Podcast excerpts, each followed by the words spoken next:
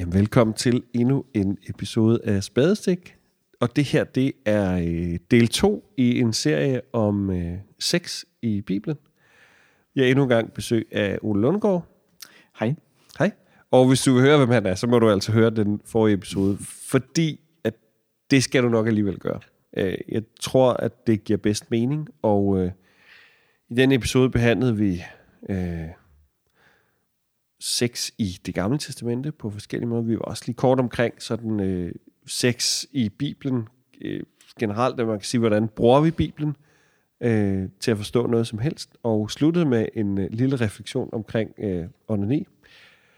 Og i dag så hopper vi så ind i, øh, i det nye testamente, og, og sådan det vi tager med som baggrund fra det gamle testamente var var i hvert fald noget omkring, at, øh, at sex og troskab og, og sex og aftaler, øh, kontrakter kunne man nærmest sige, øh, pagt, at det hænger sammen, at, at øh, der skal være en eller anden gensidig aftale, at sex øh, er noget mere end bare ren forplantning. I, det, I den gamle testamentlige verden er det også forplantning, og også noget, noget som hører til øh, og, og eksisterer på grund af forplantning. Øh, men det er også noget mere. Øh, og at der også i det gamle testamente vokser sådan en ting frem med at beskytte den, som er den svage i samfundet. Øh, det er jo så kvinden, som med forskellige regler og lovgivning fik en eller anden form for beskyttelse, som vi så i dag synes er mangelfuld, men dengang var den faktisk ret radikal. Og så at der også i det gamle testamente generelt i den øh, jødiske verden er en, en lidt mere løsluppen tilgang, end hvad vi måske har fået ind i den, i den kristne verden. Øhm, der er højsangen, som er et, øh, et, en erotisk novelle, kalder Ole og det vil jeg gerne give ham ret i, øh, hvor der står ting, hvor man tænker, det kan simpelthen ikke passe, det står i Bibelen. Men det står lige der, og øh, det siger måske også noget om, at i hvert fald den jødiske verden er noget mere... Øh, noget mere løsluppen på nogle punkter, og noget mere sådan... Øh, datidens... Ja, et positivt syn på, ja, på ja, seksualitet. lige præcis. Ja. Og det er sådan ligesom det bagtæppe, vi tager med fra sidste episode. Øh, og så hopper vi ind i det nye testamente. Og Rima, hvor skal vi starte i det nye testamente? Jamen, vi starter selvfølgelig med Jesus. som jo i, i de første fire bøger i Nye Testamente, som er de fire evangelier, der står rigtig meget om Jesus. Hvad han gør, mm. hvad han siger, hvordan han forvandler menneskers liv. Og det er jo meget sjovt, nu sidder vi og snakker om, om sex og sådan nogle ting. Og det fylder faktisk ikke sindssygt meget. Øh, særligt ikke, når man ser, hvordan at Jesus taler om økonomi, om at hjælpe svage og sådan nogle ting. Så fylder sex og ægteskab ikke ret meget. Øh, så det er det, vi skal dykke lidt ned i, fordi han, der står selvfølgelig lidt, men, øh, men hvad er det i for en sammenhæng, det gør? Øh, Og, og siger du det for, os- at- for at der er en pointe i, at Jesus siger lidt om det? Nej, men det er jo mere, der er, man, man kan nogen, der siger, men vi må regne med, at han har brugt rigtig meget tid på de ting, der var meget, meget vigtige. Og det, er jo så ikke så, det betyder jo så ikke, at sex ikke var vigtigt, men det kan måske bare være, at der var der er nogle andre ting, der lige var lidt vigtigere at rette op på. Netop, hvordan behandler man andre mennesker. Øhm, ja, jeg ved ikke, om det er sådan et helt et godt nok svar lige nu, mm. men det skal vi i hvert fald dykke lidt mere ned i. Og øhm, ja, jamen, jeg, jeg kunne mm. godt tænke mig bare med det samme sådan egentlig at kaste over til dig, Ole, fordi hvis folk, siger, jamen, hvis folk kommer til dig og siger, hvad siger Jesus om, ja. om ægteskab og sex og parforhold og sådan nogle ting, hvad, Jamen, hvad svarer du så? man må, så må man jo sige, som, som du sådan set også allerede har sagt, at, at det siger Jesus jo ikke frygtelig meget om. Øh, Det er ikke et tema i, øh, i nogle af hans lignelser. Øh, Det er tit noget med retfærdighed og med penge, og, og så er det en hel masse gudsrigs lignelser, som handler om, at det Gud planter, vokser og så videre. Og, og det skal vi søge først af alt, søge først Guds rige, og lade den vi give sit tilgift og så videre. Så, så det er det, der optager Jesus i hans øh, undervisninger, i hans øh, lignelser. Men, men, men der er ikke nogen lignelser, der sådan handler om, om forhold mellem mand og kvinde. Øh, og, og, og Jesus er jo ikke, er jo ikke en, der... Øh, der er jo ikke nogen dogmer hos Jesus. Det er jo ikke til at vride dogmer ud af Jesus. Det er jo meget interessant, ikke? at han, han, han, han taler i billeder og, mm. og ting og sager. Han siger selvfølgelig i, i bjergprædiken nogle ting, at sige, der er sagt til de gamle, apropos i øvrigt, hvad vi også talte om i det i en forrige podcast, ikke? at der sker en udvikling i Bibelen, så Jesus han siger, der var sagt til de gamle sådan her, men nu siger jeg. Mm. Og, og, og der kommer han selvfølgelig ind, der har han selvfølgelig nogle ting omkring, at man skal ikke dømme, og man skal, ikke, man skal elske sine fjende og så videre. Men heller ikke der er der noget. Det, det, der hvor, I det område, hvor det kommer ind, det er omkring skilsmisse. Mm. Øh, hvor han, han siger, at, øh, og der er to forskellige versioner. Øh, det ene, at, at den, som skiller sig fra sin hustru og gifter sig med en anden, begår ægteskabsbrud. Øh, og så i Matteus versionen, øh, det er Markus og Lukas, der har det sådan, Matteus version, den, som skiller sig fra sin hustru, uden anden grund end utugt, begår ægteskabsbrud. Så der er der en, der er der en kattelem, kan man sige, øh, hos Matthæus der. Øh, og så kan vi jo så diskutere, hvad, hvad, hvad, hvad, hvad sagde den historiske Jesus så? Og det er så noget, som nytestamentlige teologer, de bruger meget tid på. Mm. Så, så, øh, øh, øh, så han siger jo ikke, ikke meget om det. Den eneste, altså i slutningen af det der afsnit, hvor han taler om, om skilsmisse, der, kommer, der siger han noget, som er lidt mærkeligt. Noget af det mærkeligste, han siger. Mm. Han siger, at der er nogen, der, øh, der er nogen, der er natur ikke er egnet til ægteskab. Øh, det, det er slutningen af, i, i Matteus mm. evangeliet kapitel 19, hvor han har talt om ægteskabet. Og der siger han, at, at, at der er dem, der er uegnet til ægteskab fra moders liv, og der er dem, der er uegnet, fordi mennesker har gjort dem uegnet til det. Mm. Og der er dem, der har gjort sig selv uegnede for himmerigets skyld. Og så siger han, lad dem, der kan rumme det. Øh, lad, lad dem, der kan rumme det. Så der, der giver han os virkelig en god... Hvad handler det her om? Handler det om folk, der er kastreret? Handler det om homoseksuelle? Handler det om... Hvad handler det om? Øh, han lader den bare stå og dire der i luften. Mm. Som egentlig er et meget godt eksempel på, hvad Jesus tit gør. Lader tingene stå og dire, og så må vi selv ja. træffe en eller anden beslutning. Altså den originale mic drop er bare smide et eller andet det bombe, nok og så, nå, det må I selv finde ud af. Jeg skal Lige videre. præcis. Ja. så øh, Jesus er, er ikke, er, kan man sige, siger ikke, ikke meget om sex. Der, der er så de her, men der er dog en, en, en, en, en der er jo den her historie om Jesus, der møder, det er Johannes evangeliet kapitel mm. 4, han møder en kvinde ved en brønd i Samaria. Den samaritanske kvinde, plejer vi kalder hende. Og Jesus øh, falder i snak med hende, og han siger så på et tidspunkt, gå hjem og kald på din mand. Og så siger hun, jeg har ikke nogen mand. Og så Jesus svarer, du har haft fem mænd, og ham du har nu er ikke din mand. Øh, og så er hun på en eller anden måde, er der blotlagt ind til det dybeste, smertefuldeste område af hendes liv, kan man sige. Men, men der følger ikke en eller anden form for, for, for fordømmelse med, eller nu skal du høre, hvad Moseloven siger om sådan nogen som dig. Og så er der den der, i fire kapitler senere, Johannes Evangeliet, her fantastiske historie om, om en kvinde, der grebet i ægteskabsbrud, hvilket krævede stening, ifølge Moseloven. Og de kommer til Jesus med hende, og, og, øh, og Jesus siger til dem, der vil stene hende, den af jer, der er ren, kan jo kaste den første sten. Og så siger han, heller ikke jeg fordømmer dig. Øh, gå bort og synd ikke mere. Så der er jo også nogle, nogle ting sagt der, om, som, som vidner om Jesu forståelse for et menneske, der er, er landet i det, som hun er landet i. Men også en vej frem. Det er ikke din vej frem at blive ved med det liv. Men, men, men det, han siger, jeg fordømmer dig ikke, er for mig at se en af de meget, meget vigtige ting, at, øh, at vi tager med os, også når vi ser på hinanden og hvordan vi lever vores liv. Vores opgave er ikke at, at fordømme hinanden øh, for de ting, vi har gjort, men, men at vise en vej. Og så kan man sige, så er det store spørgsmål, så hvordan ser den vej ud? Hvis vi skal prøve at følge Jesus lidt i, i hans, altså... Ja. Og, og uden, altså ud fra den også sådan grundantagelse, som vi startede med, at han siger faktisk ikke så meget om det. Og så kunne man jo i en parentes spørge, hvorfor er det så, at vi har haft så meget, så skråsikre holdninger til det, når Jesus siger så lidt om det. Ja. Um, men det, den lader vi ligge, den parentes. Ja. Den, den, den tror jeg også, jeg tror, tror jeg godt, vi ved, Emma, hvor kommer fra. Jamen, de kommer jo nok fra en god mand, der hedder Paulus. Ja, det gør det. Jamen, ham gemmer vi lige ja. lidt. Vi, gemmer, vi venter med Paulus. ja. Jamen, hvilken, hvilken vej peger det her? Altså jeg vil sige jo, altså øh, hos Jesus, der møder vi det samme, som vi også så i, i vores gamle testament afsnit der, at der er, en, der er ligesom en rød tråd, der løber igennem en del af gamle testamentets love. Og, og Guds tale hos profeterne, som handler om beskyttelse af den svage. Mm. Det kommer stærkt til udtryk for eksempel i, i historierne om beskyttelsen af de barnløse kvinder, som kommer, der hav af historier om dem i det gamle testamente, ikke? hvordan Gud så hjælper dem øh, til at få børn, øh, men, men også i ægteskabsloven i det gamle testamente. Og det, det er jo også det, der går igen i det nye testamente, øh, både hos Jesus og hos Paulus, at man, at man beskytter den svage. Og når Jesus gentager det der øh, ord fra skabelsesberetning om, at en mand skal forlade sin hustru og holde mm. sig til sin... Til sin øh, nej, han skal, han skal forlade sin mor og far. Han skal ikke forlade sin hustru. Nej, øh, han skal forlade sin mor og far og holde sig til sin hustru.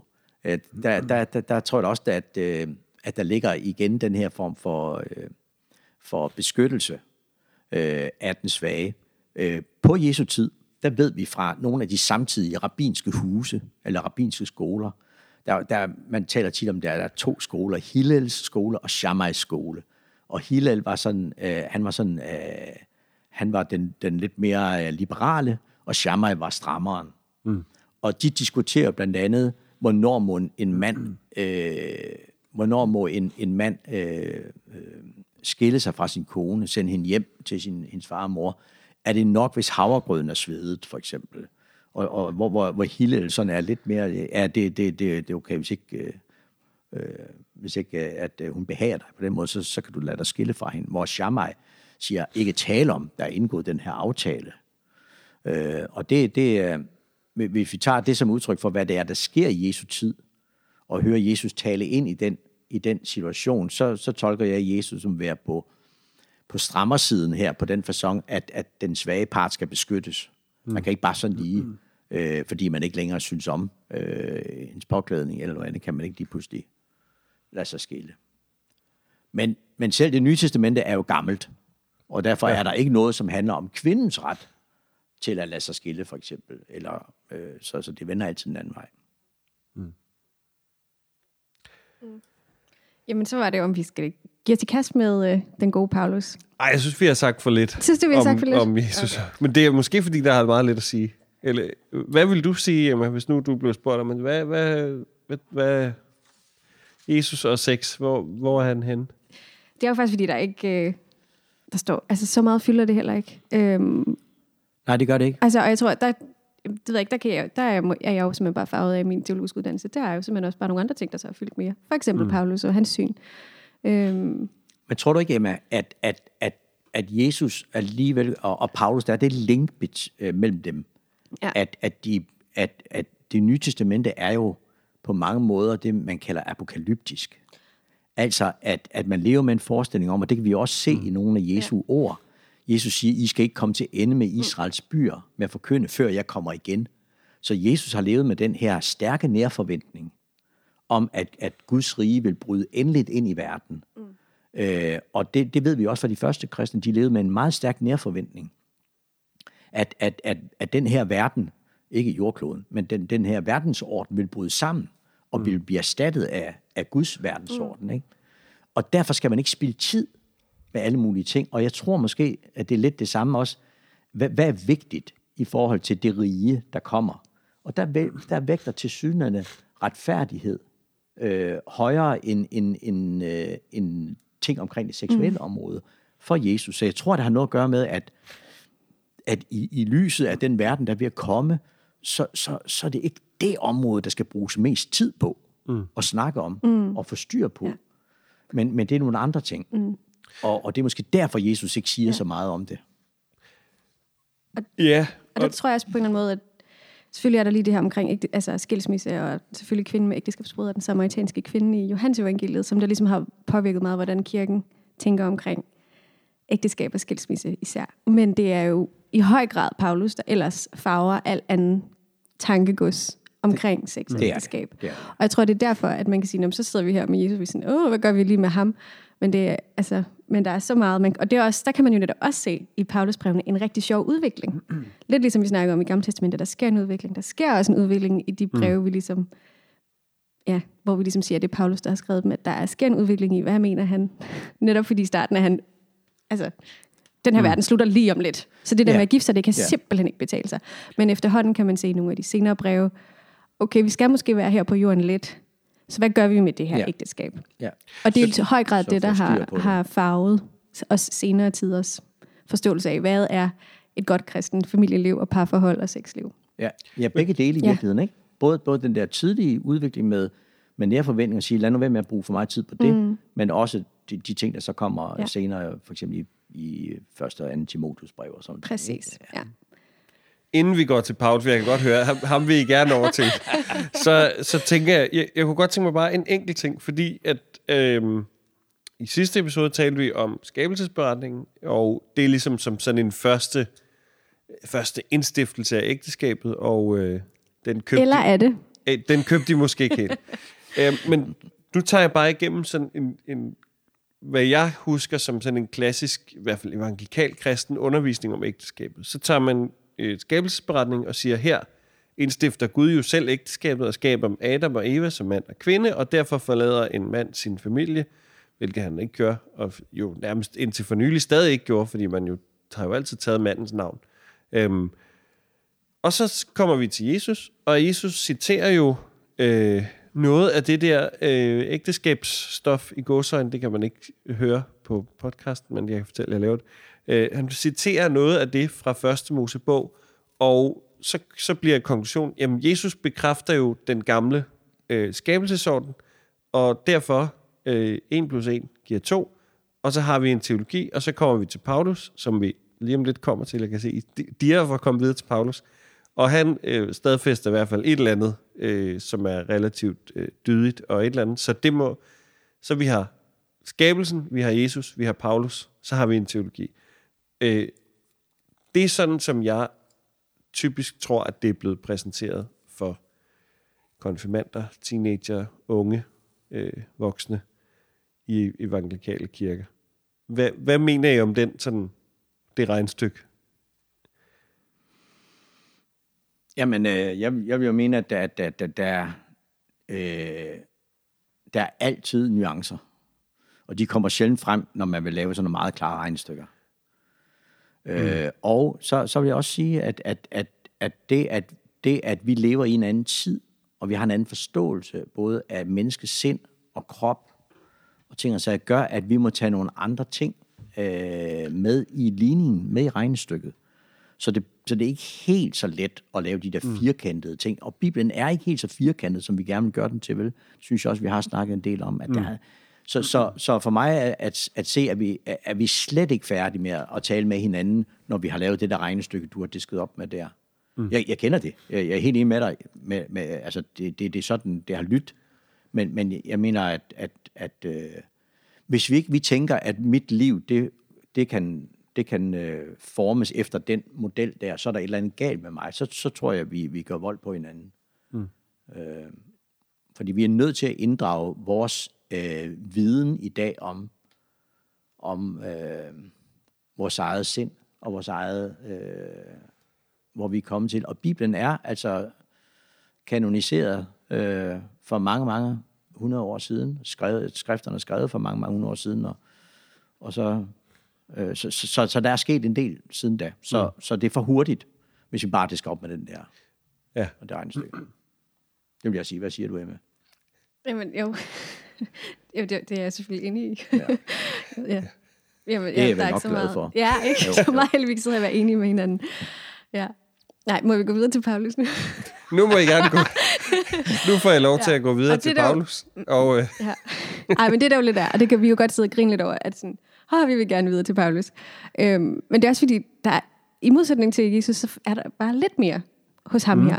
Og det handler jo bare rigtig meget om, at de her, netop Paulus breve, er, vi sidder og læser et menneskes post, skrevet til nogle menigheder, som har haft det på forskellige måder. Og, øhm, og han forsøger jo ligesom at løse de her problemer i de forskellige menigheder. Og det er jo så ud fra de her breve, hvor han forsøger at løse konkrete begiven, eller sådan problemer, at vi forsøger nogle gange at udlede nogle overordnede tanker, forestillinger og idealer. Så det er jo derfor, det kunne være sjovt at dykke lidt mere ned i det. Øhm, og der kan man sige, et af de sådan helt gode brev til det er jo netop første Korintherbrev, som er skrevet til en menighed i Korinth, hvor at det der med krop og sex, det sejlede mig nok lidt for dem, mm. får man jo meget indtryk af i det her brev. Øhm, og de havde gang i alt muligt forskelligt. Ja. Øhm, og der er det, der er nogle kapitler, stad, sådan, man siger sådan særligt kapitel 5-7, hvor Paulus for alvor snakker rigtig meget om seksuel praksis, om ægteskab og alle sådan nogle ting. Og det er så også her samtidig, at den her apokalyptiske tankegang, som vi har snakket lidt om, kommer rigtig meget til udtryk. Fordi at Paulus jo lidt siger, jeg ser egentlig helst, at alle bare er som mig. Ja, Altså, det vil sige, lever, ugift. lever Ja. ja. lidt, ikke? lever i celibat. Ja. Mm. Og det er jo sådan en sjov tanke, fordi det er nok ikke altid det, vi i dag forbinder med, med kristendom, at, hvor at man ligesom i høj grad ser ægteskabet som, som noget meget stort, noget meget, en stor velsignelse, og måske for nogen også nærmest målet med menneskelivet. Ikke? Jo. Så det er sådan en sjov tanke, der ligesom begynder at spire der. Vi har ikke prædiket det helt så meget, det der Nej. celibat. ikke? Nej, det er ikke så Nej. populært budskab. Nej. Og det er jo, og det er jo, og det er jo netop fordi, han ligesom har tænkt, jamen, den her verden slutter om lidt. Ja, spilde jeres tid. Ja. Og der, er- men, og der er også, man kan sige, det er igen også, hvor vi snakker om, hvad er det for nogle ting, der bliver fokuseret meget på. Hos Jesus for eksempel, sex og parforhold fylder ikke ret meget. Øh, fylder heller ikke sindssygt meget hos Paulus nødvendigvis, men det fylder noget. Det er vel nærmest, altså selve, det er vel nærmest kun i første Korintherbrev, Ja, det er der, så det er de sådan- der og lidt- lidt i noget- senere, hvor han... Lidt i noget romerbrev og sådan en Ja, lille ja. smule. Og, ja, i, men der er det jo ret sjovt, særligt i kapitel 7 i 1. Korintherbrev, hvor at Paulus for alvor taler om at blive gift, eller skal man lade være med at blive gift, eller hvad er egentlig smart? Og så siger han, bliver ved med at sige, det her det er Guds holdning, det er min. Ja. Eller, og det er ret sjovt, fordi man ligesom, han, han går ligesom konkret ind og forsøger at løse nogle problemer, men er også, han anerkender, måske også indirekte, jamen måske har jeg ikke lige Guds store ord for, hvad Her har jeg ikke noget det, ord fra Herren, Nej. er det ikke sådan, siger Jo. han, han siger. Men jeg mener selv, Jeg som mener en, selv det her. Troværdig. og for, og det kan man sige, at han er jo ellers ikke typen, der sætter sit lys under en skæppe og siger, det her det kommer ikke fra Gud, det kommer fra mig. Ja, det er det. Eller sådan, og der er jo nogen, der så mener, at det her, vi, netop det, at Paulus også siger, jamen det er min egen holdning, at, at, at det her spørgsmål omkring ægteskab, seksualitet og sådan nogle ting, det er selvfølgelig vigtigt, men det er måske også det, som er mere ude i, lidt længere ude i periferien, end decideret centrum af den kristne tro. Mm. Og det er måske også vigtigt at, at få med, fordi jeg tror, at, at vi generelt, når vi snakker meget kristendom og kristenliv i dag, er det som om, at, at der er vores seksuelle liv også i høj grad blevet man siger, en identitetsmarkør. Det bliver noget, der ligesom viser, altså nogen har behov for, at vi skal vise, om vi er kristne ud fra vores seksuelle liv. Venter vi til vi er gift, eller hvad gør vi ikke? Og hvad er den rigtig gode, gamle, traditionelle kristne måde at gøre det på? Og der åbner de her kapitler i 1. Korintherbrev bare lidt op for en lidt anden snak. Netop også fordi, at øh, afholdenhed og askese faktisk også får lov til at fylde lidt mere. Ja. Ja. Samtidig med, at han jo også alligevel siger, jamen hvis man er gift, så tilhører man jo hinanden. Manden tilhører kvinden, og kvinden tilhører manden. Og det i sig selv har også været, man vil sige, vi snakkede omkring Gamle Testament, det er en form for sådan, okay, der var alligevel en form for beskyttelse for kvinden, men det er kvinden faktisk her i 1. Korintherbrev også har, lov, har på en eller anden måde, hun ejer også manden, fordi hun er gift med ham. Det i sig selv har også været ret vildt, når man lige ser på den omgivende kultur. Ja, du, du tænker på det sted, hvor han siger, at, at manden råder ikke over sin egen krop, det gør kvinden, Ja. og kvinden råder ikke over sin egen krop, Præcis. det gør manden. Det, det er faktisk temmelig vildt. Ja, Altså, det, det, det, er, det er uhørt at, øh, at, øh, at, at sige det, og, og lægger jo en begrænsning på, på mandens, øh, hvad skal man sige, øh, traditionelt, øh, traditionelle privilegier, ikke? som den, der havde den, den, den seksuelle frihed, mm. og, og kvinden, som skulle tilfredsstille manden. Her, er her, her, her, er, det, her er det ligeligt. Øh, og det i øvrigt, øh, nu har vi talt i gamle testament, men, men det fik vi ikke sagt dengang, men, men, men, men man kan jo argumentere for, at, at, øh, at, at, at, øh, at der i den anden skabelsesberetning, at, at øh, Gud skaber kvinden øh, af, øh, til øh, af mandens ribben der, det er for, at der skal være en, og, og, som, som, som svarer til ham. Det, det, det, det bliver tit overret som en, som, som, altså, som en partner til ham, en, der står under ham, men det er det ikke i det hebraiske. Det er faktisk en, der er hans ligemand. Øh, og, og, og det er jo den der lighed, som, som vi, vi får der hos, hos Paulus, ikke? Som, som er, er noget af det, han giver os, som vi kan også tage med os hen. Øh, ud, ud fra det, det let, han siger, så er der, er der noget der, der er vigtigt. Mm, Ja. Og der er det alligevel sådan, det er meget sådan en, en, en, en dansk nytestamente forsker, der hedder Troels Ingeberg Pedersen, der går meget op i at sådan, at vi kan godt lige nogle gange at sige, at Paulus siger sådan her, og derfor så mener vi også det her. Men når man kigger på Paulus' sådan grundpræmisser, så er det ligesom han siger, det bedste det er ikke at være gift, det er at være i celibat.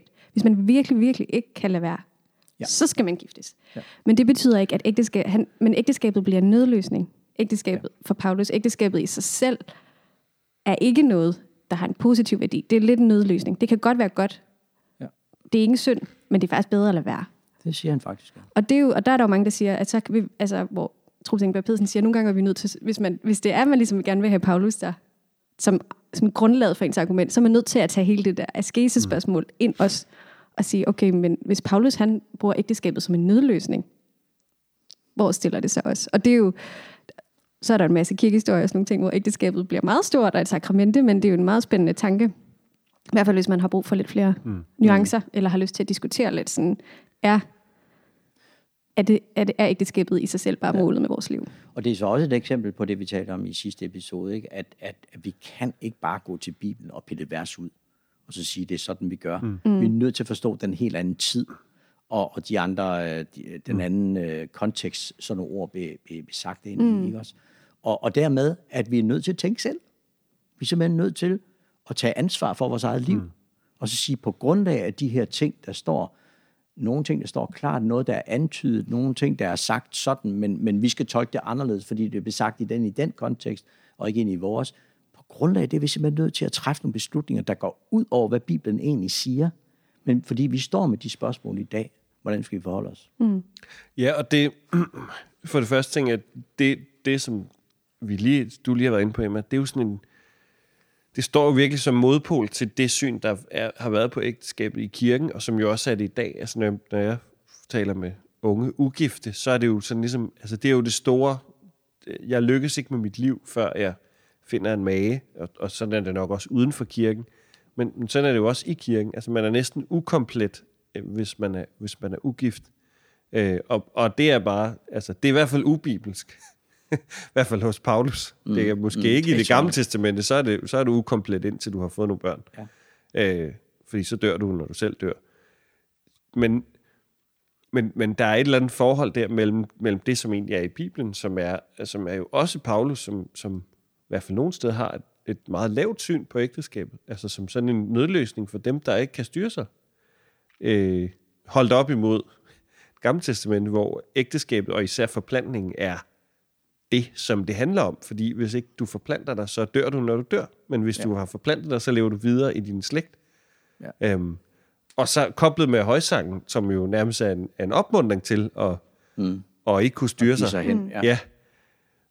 Og det leder mig hen til en anden ting, fordi at øh, noget, som jeg kan, når, når I sådan sidder og snakker, så tænker jeg, at der, der, at der er noget, der ligger nedenunder, som er et andet spørgsmål. Det er, øh, hvor kommer egentlig vores autoritet fra? Jeg tror, at mange vil tænke på et klassisk syn på, på øh, sex og ægteskab, og det, det klassiske syn er jo, sex hører til inden for ægteskabet, øh, som værende et meget, sådan, et meget bibeltro synspunkt. Øhm, og det tror jeg, altså i hvert fald ud fra det, som vi har sagt, så kan man måske sige, lave nogle andre argumenter. Men, men det er nok ikke der, vi er, vi er nået til forløbig, at det skulle være et særligt bibeltro synspunkt.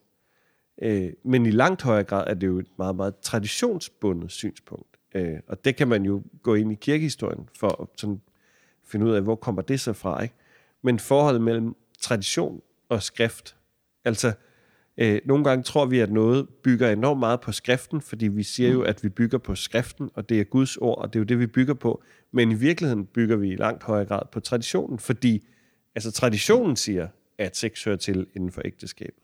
Øh, og, og, øh, og det forhold, det, det er der jo mange, der har, der har reflekteret over, og, og det taler lidt ind i vores allerførste øh, spørgsmål, det er, hvordan kan vi bruge Bibelen som mm. autoritet? Og hvad er det egentlig for nogle autoriteter, vi har som, som kristne? Og vi skal ikke vi skal måske ikke gå langt ned ad den vej, men det, det er nogle andre spørgsmål, man skal... Mm.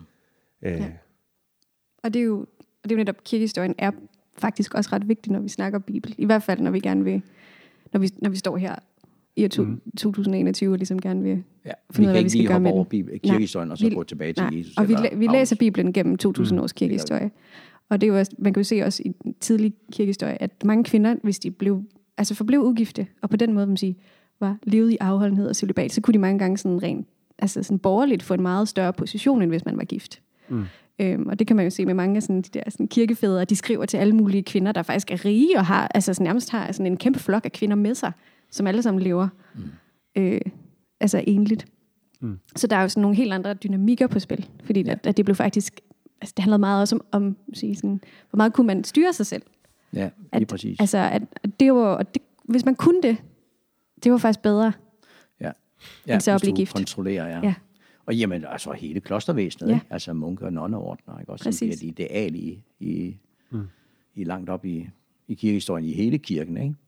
Og så ændrer det sig på reformationstiden, ikke? Men, men det er jo, men det har noget at gøre med, tror jeg, at, at øh, altså, øh, øh, i dag i, i, i 1. Korintherbrev, som du, du, du nævnte før, ikke? Mm. altså for eksempel i kapitel 5, der har vi den her historie om incest, mm. Øh, om en mand, der lever med sin fars hustru. Så det er nok ikke hans egen mor, det er nok en, det er nok en, øh, en, øh, en anden... Ja, stedmor eller sådan Hvad siger du? Papmor, En stedmor. papmor, ja. Ja. lige præcis, ikke? Øh, og, og, og, og både efter romersk og jødisk lov var det helt utilstedeligt. Mm. Og det foregår i den kristne menighed. Hvordan i alverden kunne det lade sig gøre? Øh, så så, så øh, øh, vi, vi får to traditioner, som vi faktisk ser begge to hos Paulus. Øh, det ene, det er, at, at menigheden der har, nogle gange kalder man det libertinisme, ikke? at man ligesom tænker, jamen når, når, når, når, Gud snart, øh, når Guds rige snart kommer, når, når det er sjælen, der er det vigtige, og ånden, der er det mm. vigtige, ikke det kropslige, så er det kropslige lige meget. Jeg talte vi om det i det aller, aller første Ja, øh, det gjorde podcast vi. også, Ja, det gjorde vi. Ja. Så kan man gøre, hvad man vil med kroppen. Det er den ene ting. Total libertinisme, kaste sig i sølet, om man så må sige. Mm. Den anden, det er at holde den nede, fordi kroppen er ond. Mm. Og det er den, der vinder i kirken, ikke? Øh, og så gennem, gennem kirkefaderen Augustin, for, som har den personlige erfaring af gennem hans forældres ægteskab og ting, altså, at han kommer til at betragte seksualiteten som ond, simpelthen, som et, et, et, et udtryk for, det er simpelthen syndefaldet. Det, det videreføres gennem, mm. gennem forplantningen. Ikke? Mm. Så får vi han, hans version af arvesyndsbegrebet, kan man sige. Der kan være andre versioner af det.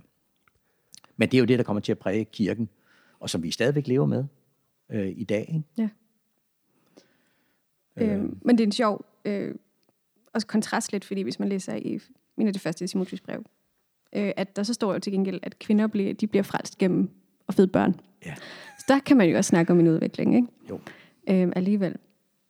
Så igen, der er bare alle de her spændinger. Øh, og der er så også noget med, at første Timotheus brev nok også er skrevet lidt senere, og ikke mm. er på samme måde er påvirket af den der, åh oh, nej, verden slutter alligevel lige om lidt. Der har man fundet ud af, at vi er nok nødt til Ja, at finde ud af, ja. hvordan, hvordan i alverden skal vi så agere i den her verden, vi så er i. Ja, så begynder Paulus at tale om, hvilke strukturer skal Præcis. laves. Mm. Og så begynder? Det er- ægteskabet det helt stille og roligt. I, i første Korintherbrev, Nemlig. og Thessalonikerbrev og sådan noget. Ja. De tidlige breve. Og der er de sene, der be- begynder ægteskabet at, at fylde mere og mere. Ja. Og, det er måske også, og det er måske så den del, de sene breve, som for alvor har påvirket den der opholdelse af ægteskabet. Fordi der, kom, der, der bliver der bare talt mere om det. Lidt mere positive toner. End, Ja, det øh, gør det. Selvom der er en sjov kontrast, ikke også, mellem Det at. Paulus, der siger, at, at, at, der, at, at, at, at øh, kvinden bliver frelst gennem børnefødslen, ikke? Og, og så får man alligevel idealet med, med den øh, celibat-levende øh, nonne, ikke? Ja, Øh, så det, der er nogle sjove kontraster øh, op igennem kirkens historie. Ja. Og der er selvfølgelig også en diskussion om, det skal vi slet ikke ind i nu, men netop også, hvem har skrevet hvilke breve, vi ved med sikkerhed. Der er nogen, Paulus har skrevet nogle af brevene. Ja. Der er også nogle af brevene, som er lidt usikre, Ja. om det er ham eller ej. Og der er, man sige, de senere breve, er der lidt, lidt tvivl om, hvorvidt at det er Paulus, der har skrevet dem eller ej. Og det blandt andet, fordi at der skal en udvikling i, i teologien. Ja. Men øh, det er en helt anden snak, men det er måske fint lige at, at smide ind, og så, så er det sagt. Ja, ja vi, vender, Ja. vi vender tilbage til din pointe, Ole, om, at Bibelen kanoniserer mangfoldighed Ja. og, og forskellighed og ja. udvikling. Ja. Øhm, jeg, ved, jeg ved, at mange vil blive overrasket over at høre det, og tænke, det kan ikke være rigtigt. Men det, det, altså, hvis man skal læse hele Bibelen, så kan det kun være rigtigt. Ja, men det, det, det kan man også Nye Testamente. Nye Ja. Kanoniserer forskellighed. Der, er- der er en, en nytestamentlig øh, teolog, der hedder John, James Dunn, som har skrevet en, bog, hvor han er inde på det, at, at, at sige, han, efter at have gennemgået alle de nytestamentlige skrifter, siger han, der er faktisk, hvis man skal finde det fælles platform for alle de nytestamentlige forfattere, så er det, at Jesus er Guds søn. Han døde på korset, og han opstod påskemorgen. Alt andet er sådan set i spil. Øh, så han siger, der, der, der kanoniseres både et centrum og en periferi. Mm. Centrummet er ret klart, men, men periferien er enorm. Og jeg er helt sikker på, at hvis man satte, hvis man satte øh, Markus evangeliets forfatter i den ene stol, og Hebræerbrevets forfatter i den anden stol, mm. så nu skal I lige finde ud af at få snakket sammen. Det er jo taget dem lang tid at snakke ind på hinanden. Fordi de, de bruger så forskellige billeder om, om, om, om, om Kristus og om, om tro og, og kristendom i det hele taget. Så, så det, det er, ja, der er en enorm mm. forskel. Og det er altså meget godt at huske. Mm.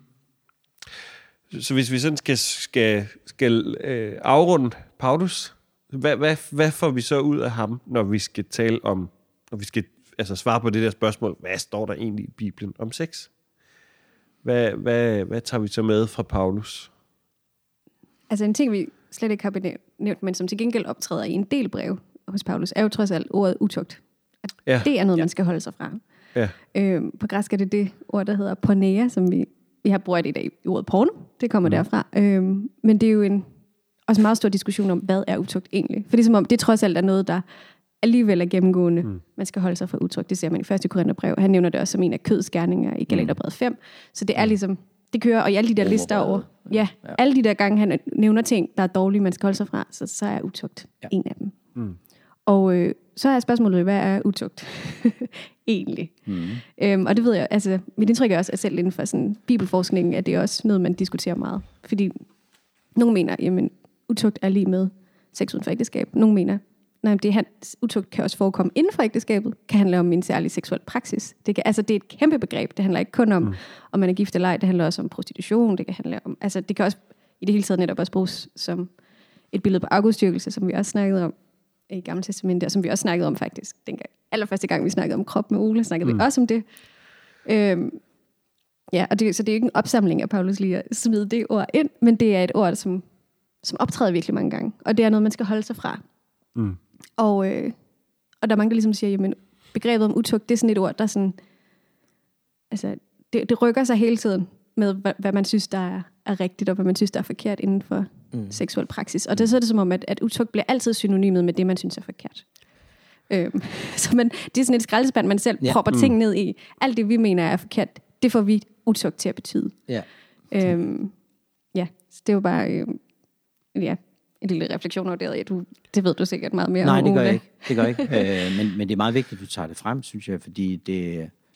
Øh, altså, det man kan sige fælles om, om begrebet, uanset hvilke øh, betydninger vi, der har ligget i det dengang, mm. og, og vi ligger i dag, så, så, så er der øh, altså advarslen mod utugt, øh, har igen noget at gøre med, med renhed for mig at se. Mm, at, man, at man bevarer men, men også på, på Nytestaments side dydighed. Altså dydighed var, var jo en, en, mm. en idea, et, et ideal, så både i jødisk sammenhæng og også i romersk lovgivning, øh, eller romersk tænkning. Øh, mm. så, så, så der er ingen tvivl om, der har været sådan en eller anden form for, for ideal omkring dydighed, at, og at når man gik uden for det, at, at så var man øh, øh, ude i utugten på en eller anden måde. Og så, så jeg tror, at den der øh, vægt på, på, på øh, at advare mod utugt har noget at gøre med, at, at, øh, at øh, med den her form for øh, renhed og orden, mm. der skal være på ting, og aftaler, der ja. er indgået, og den, den bryder man, når man går til en prostitueret, for eksempel. Præcis, og den orden, øh, og vi kan jo snakke meget længere om det her, det skal vi nok ikke nødvendigvis, men at den orden handler også rigtig meget om køn. Ja. Øhm, at øh, hvis man var mand, så gjorde man visse ting. Hvis man var kvinde, så gjorde man visse ting. Mm. Og der var en helt anden man sige, faktisk en lidt anden flydende kønsforståelse. Fordi det at være mand i sig selv, det var ikke nok, hvad man var følt med mellem benene, men det handlede også om, hvordan man agerede i sit liv mm. og i sin verden. Det betyder altså, at man, selvom man måske var født biologisk som mand, så kunne man faktisk godt falde lidt ned, hvis man agerede på visse måder. Øhm, og der er sådan der, og, og den der, det er igen den der utugt, at der er det sådan, igen, man overskrider nogle grænser for, ja. hvad må man, når man har det køn, man har. Ja. Mm. Øhm, og det er jo en, det er også blandt andet også et af de problemer, der... Altså man siger ligesom, maskulinitet var lige med aktivitet. Det var det aktive, det var det passive, det var det modige. Også når man snakker sex. Så manden var typisk også den aktive part. Det var mm. sådan, det var. Kvinden skulle være den passive. Kvinden var det blide, det stille og rolige. Øhm, og den passive. Øhm, og der er det så, når man snakker sex, at så kan man gøre ting på mange forskellige måder. Og så var problemet nogle gange, hvis mænd så gik hen og blev den passive part mm. i nogle forskellige sammenhænge. Og, øhm, ja, vi, altså, vi har snakket ellers lidt om, hvad skal, hvor meget skal homoseksualitet fylde i sådan et afsnit her, som vi mm. gerne vil holde om sex. Og vi synes, det er et meget, meget vigtigt emne. Og homoseksualitet spiller ind, særligt når man har snakker om køn, og hvad, hvordan må mm. forskellige køn agere i en seksuel praksis. Øhm, og der er, hvad man sige, Bibelen, mm. Nye Testamente, ikke særlig positiv. Øhm, og det er et meget vigtigt emne, som vi faktisk også snakket lidt om, hvor meget skulle fylde, men vi vil gerne give det plads, så vi vil gerne mm. proppe det ind i et helt andet afsnit en anden mm. gang.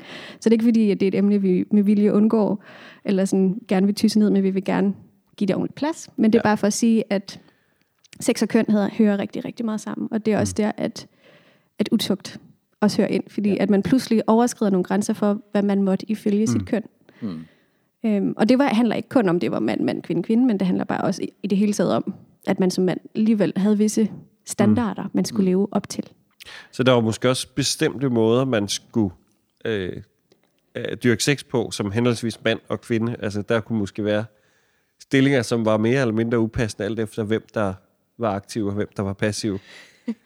så dybt øh, kender jeg ikke Nej, til, til altså, den tids tænkning. Jeg ved heller ikke helt så konkret, men der er noget, der tyder på det. Øhm, og det var jo, altså, græske, i den græske verden var det jo også rimelig normalt, at hvis man var en ung, ung mand, som ligesom var i lære et sted, så havde man typisk også et, et seksuelt forhold til sin lærer. Og det kunne ligesom køre ind til et vist punkt. Og jeg ved ikke, om det var sådan noget med, til han begyndte at få skæg eller et eller mm. andet. Og det var en helt anden praksis, som ja. Paulus fordømmer ret meget. Ja.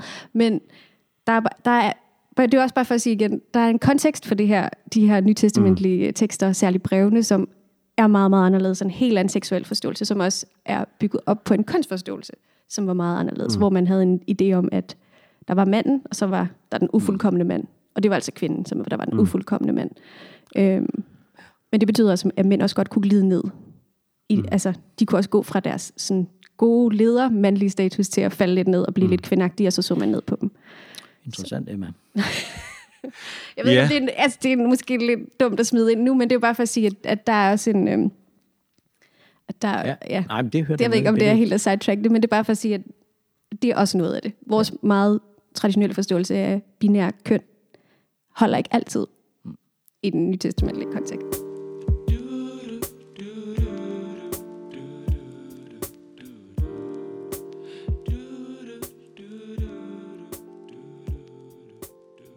Du spurgte før samle, samle op på Paulus. Jeg vil ja. sige, hvis jeg skulle smide noget, noget, noget mere ind omkring det, at, at, øh, at vi ser det sådan en, en, en, en, en, en tendens hos Paulus, sådan til at han, han starter fra det, det som han, han mener er sikkert, og det er på grund af tidernes korthed.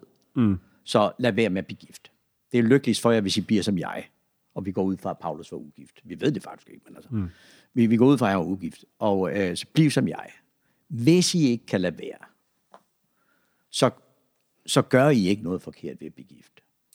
Hvis I går fra hinanden et stykke tid, fordi der kommer sådan forskellige spørgsmål op, ikke også? Så, så er der nogen, der har, har, har tænkt måske, vi, vi skal nok leve som Paulus i celibat, så går vi fra hinanden.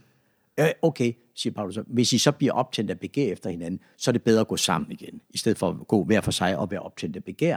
Mm. Så det, det vi egentlig får der fra Paulus, som er sådan en, en meget interessant ting, det er, at han, han, han begynder at diskutere. Han begynder at tænke selv. Og han begynder, og, og det er også i den samme, han siger, her har jeg ikke noget fra Herren. Men, men, men øh, sige, han, kan ikke, han kan ikke pege på noget, Jesus har sagt. Men, men, men som en, der også mener at have Guds ånd, som han siger, ikke? Mm. så siger jeg sådan her. Og, så, mm. øh, og, og det gør han jo i flere, øh, flere tilfælde i sine breve, hvor han ligesom siger, også øh, appellerer til folk, døm selv om det her. Mm. Så, så han giver os en vej, hvor han ligesom viser, at, at, at okay, vi kommer ud for nye situationer. Så skal vi finde ud af, hvad gør vi så? Og så træffer han nogle beslutninger. Øh, og og, og det, det, det er i hvert fald, jeg tænker, at, at vi er det samme sted. Altså, mm. vi er i nogle nye situationer der, og vi kan ikke bare blade op i Bibelen på side 987, der står der i vers 37, øh, sådan, mm. sådan, sådan.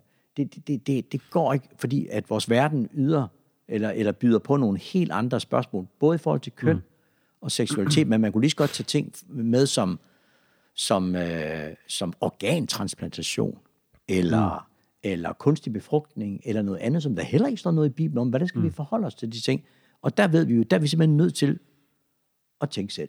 På mm. grundlag af de ting, der ligesom er lagt ud, tendenser der er, de tråde, der ligesom kører gennem Bibelen, øh, så, så siger vi, det går i den her retning. Og, og så må vi stå på mål for vores beslutninger.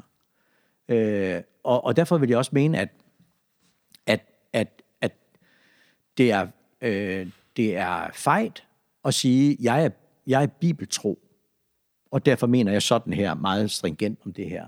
Fordi der står det vers i Bibelen. Det, det er lidt fejl, fordi at den, den stringens er der ikke nogen, der praktiserer på alle punkter i deres syn på Bibelen. Så finder man lige nogle områder, som siger, her gør jeg det i hvert fald. Ikke? Mm. Så for mig, bibeltroskab, det har i høj grad noget at gøre med, og også at man, at man gerne vil følge Bibelen i det her spørgsmål, at man, at man læser dybt, og man ikke bare læser overfladisk, man læser dybt, man søger at leve sig ind og forstå mm. den verden, og se, se videre, se hvad er der her, jeg kan bygge videre på, og træffe nogle ansvarlige beslutninger på, som, som, som giver plads for kærligheden, og som beskytter den svage, og de ting, vi har været inde på. Ikke? Mm. Det er det, vi er nødt til at gøre i dag. Så Paulus giver os faktisk lidt i de der små ja. ting. Okay, er man her, så, så siger jeg sådan, okay, og så er der det her. Mm. Jamen, der, der tegner han den vej, vi også skal gå på, at vi er nødt til at tage stilling skridt for skridt og se, hvordan skal vi forholde os mm. til det her nye problem. Det her nye issue. Og, og vi, vi har tidligere haft, øh, for noget tid siden, haft besøg af en amerikaner, der hedder Pete Enns, som dem, der kender mig, vil vide, at jeg er meget begejstret for. Og hvis man synes, det Ole taler om nu her er spændende, så, øh, så find ham øh, køb nogle af hans bøger. Nogle af dem ligger også som lydbøger på Mofibo. Lyt til den podcast, han har sammen med en anden, som hedder The Bible for Normal People. Det er lige øh, nørdeniveau-mæssigt lige et step mm. eller to over vores her, så, så, så det skal man være indstillet på. Men jeg, jeg synes, at det giver nogle rigtig gode perspektiver på det her. Og noget af det, som han tit trækker frem, det er øh, i forhold til Bibelen, at se på, hvordan Paulus og Jesus bruger det gamle testamente. Mm. Og, og en af hans pointer er, øh, fordi de bruger det gamle testamente rimelig øh, laissez-faire. Øh, de er ikke ret bibeltro. og han plejer at joke med at sige, at han ville have dumpet dem, øh, som han underviser på universitetet. Øh, men han, øh, han siger, så måske hvis de bruger skriften på den måde, kan vide, om vi så også skal bruge skriften på den måde. Det er selvfølgelig øh, øh, ikke en klassisk konservativ måde at læse Bibelen på. Det, det kan man ikke løbe fra. Men det er øh, kan måske være livgivende for dig, der lytter med. Øhm, det var sådan en lille anbefaling. Og øh, ja, skal der siges mere, som Paulus, mere, mere, mere om Paulus? Vi kunne godt blive ved. Det kunne. Så hvis der er mere, så er det bare... Så måske smid et, et enkelt vers ind yes. øhm, fra Galaterbrevet kapitel 3, vers 28, mm. hvor der simpelthen bare står, øh, altså han taler ligesom om den her identitet, man får som troende. Man får en identitet mm. i Kristus. Og der står der så, at her kommer det ikke an på at være jøde eller græker, på at være træl eller fri, på at være mand og kvinde, for I er alle en i Kristus Jesus. Øh, og, og det er jo bare også for at sige, at i dag har vi måske lidt nogle andre forskelligheder end træl og fri, mm. eller græker eller jøde, men der er der en masse andre ting. Øh, og mange af de her snakke, vi netop har omkring sex og sådan ting, handler også rigtig meget om sådan netop forskellighed, men også identitet og sådan nogle ting. Og der, er det lidt som om, at, at Paulus i Kristus på en eller anden måde ophæver alle de her ting. Så samtidig med, at han ligesom siger, at i Jesus, så er alle de her ting, mand og kvinde, alle de her ting, det er ophævet, men, men i praksis ved vi godt i verden, mm. der er vi forskellige. Og der er nogle ting, vi er nødt til så at finde ud af, hvordan vi gør på en god måde, hvordan vi kan leve med nogle, måske nogle retningslinjer eller leveregler og principper, som, mm. som vi kan være med på jeg ved ikke, om det er nødvendigvis er en altså, direkte opsummering af selve lige spørgsmålet om sex, Nej. men det er rigtig meget i forhold til bare sådan køn og ja, den her. Jamen, jeg tror, det er, det er et meget vigtigt vers, du tager frem, fordi øh, i det vers, der går Paulus vildt langt i forhold til sin samtid. Øh, øh, og man kan sagtens sige, at han, han sidestiller ikke, øh, han ophæver ikke slaveriet i det vers. Nej. Slaveriet fungerede på Jesu tid og på Paulus tid. Ja. Og Nyt Testament taler ikke imod slaveri. Nej. Det er en ret interessant tanke. Mm. Eller et andet område, hvor vi er gået langt videre. Mm. Med Bibelen i hånd vil vi sige, at slaveri er forbudt, vil vi ikke det? Mm. Der er også nogen, der vil sige, at det ikke er. ja, men, og, og, og det er det heller ikke. ja. Det er det heller ikke, men vi vil bare mene, at det er totalt imod Guds vilje. Mm. Men, men, men han ophæver ikke slaveri i det vers, han gør heller ikke kønnene lige. Men han, han laver den teologiske præmis, vi i dag kan leve med, som vi kan udfolde på et, på et sociologisk plan, som mm. han ikke kunne dengang. Mm. Hvis, han er, hvis han var kommet til sin samtid og sige, nu gør vi kønnene lige, og nu ophæver vi slaveriet, så er han blevet lynchet, altså. Fordi at hele det romerske samfund baseredes på slaveri, for eksempel. Ja. Mm. Men han, han går meget langt, men, men vi kan gå det skridt videre, fordi han har lagt grunden for os der, kan man sige. Vi kan bruge det vers til at sige, jamen, den, den eneste logiske tolkning af det vil være, at kønnen er ligestillet. Ja. Hmm. Interessant. Og spændende sted at, øh, at slutte. Jeg, jeg synes måske mere, det er et, øh, et komma end et punktum. Øh, det skal i hvert fald gerne være et komma i, i, i den samtale, som folk har med os, og som man har med hinanden. Øh, det er lidt sværere at opsummere den her episode end den forrige. Mm. Og jeg sidder og tænker på, om, øh, om jeg tager helt fejl, når jeg siger, at vi, øh, at vi måske får mere fra det gamle testament end det nye, når vi taler om sex. Øh, på, på godt og ondt. Ja, altså, der er meget mere... Øh, der er meget mere at tale om øh, fra det gamle testamente, når det kommer til sex. Og ofte hører man jo, øh, at kristne tradition jo, altså, altså at man på en eller anden måde har Jesus først i sin teologi, og så har man det nye testamente, man har i hvert fald i praksis rigtig ofte Jesus, og så Paulus lige bagefter, nogle gange mere Paulus end Jesus. Øh, og så er det gamle testamente sådan lidt som sådan en bagtæppe for, mm. for den mm. der, øh, for det der sådan, hvad ser vi i øh, hos evangelisterne, hvad ser vi hos Jesus, hvad ser vi hos Paulus. Mm. Og så har vi det gamle testament som bagtæppe, forståelsesramme. Øh, men i det her spørgsmål, så får vi faktisk meget mere i hvert fald. Sådan, jeg synes, at der, der var flere, flere sådan positive værdier også at tage med ud for vores snak for det gamle testamente i, end, end hos Jesus og Paulus. Øh, det er det mest... Øh, det handler mest om, hvad man ikke må gøre. Ja. Eller sådan, hvad man skal ja. undlade at gøre. Og der ligger, der ligger den her klare øh, nærforventningsting ja. over ja. det nye testament, som, som kommer til at bestemme, at man taler øh, med, om det seksualitet som et stedbarn, kan man mm. sige. Øh, og det er så det, der videreføres i, i kirkens historie gennem Augustin og så videre. Ja. ja. Det er jo også sjovt, at vi har vores to store personligheder fra det nye testamente, Jesus og Paulus, som jo begge to, altså i hvert fald ifølge traditionen, havde et ikke eksisterende sexliv. Mm. Øhm, så, så det svarer lidt til at bede om, om seksuel undervisning fra en munk. altså, hvad ved han? Det er rigtigt.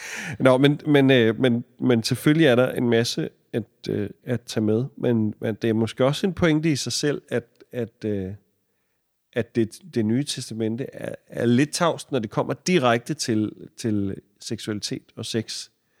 Øh, ja. Så der skal vi måske slutte, tror jeg. Sæt øh, komma. Ja, ja, sæt komma. Helt klart sæt komma, fordi det er... Øh, det, det er en samtale, man kan blive ved med at have, og det kan sagtens være, at vi laver en, øh, en episode 3. Altså, det kunne jo være sjovt at lave en episode 3 med på baggrund af alle de frodende henvendelser, vi får nu ja, ja, efter det præcis. her. Det, det, så, så, så send endelig øh, ja. refleksioner og anklager og alt muligt andet godt. Øh, så, så kan det jo være, at vi får lyst til at mødes igen og sige, okay, nu tager vi en runde, hvor vi simpelthen prøver at reflektere over nogle af de spørgsmål eller mm. øh, ting, vi har fået ind efter det her. Det kunne måske være rigtig sjovt. Det kan også være øh, steder i Bibelen, som simpelthen synes, det er da fuldstændig åndssvagt, I ikke at tale om det. Ja. Øh, så, så skriv endelig. Øh, ja. Lad os, lad os sige tak for nu, og som altid, øh, anbefale det til dine venner, hvis, øh, hvis du kunne lide det, som, øh, som du har hørt. Og øh, tak til Ole for at være med i ja, to stive timer. Ja, tak for det. Ja, velkommen. Det var og tak for en masse god input, Sebba. Ja, men tak fordi du er så god til at opsummere, Christian. Ja, og tak ja. for alle mine uh, dumme spørgsmål herovre. uh, vi høres ved.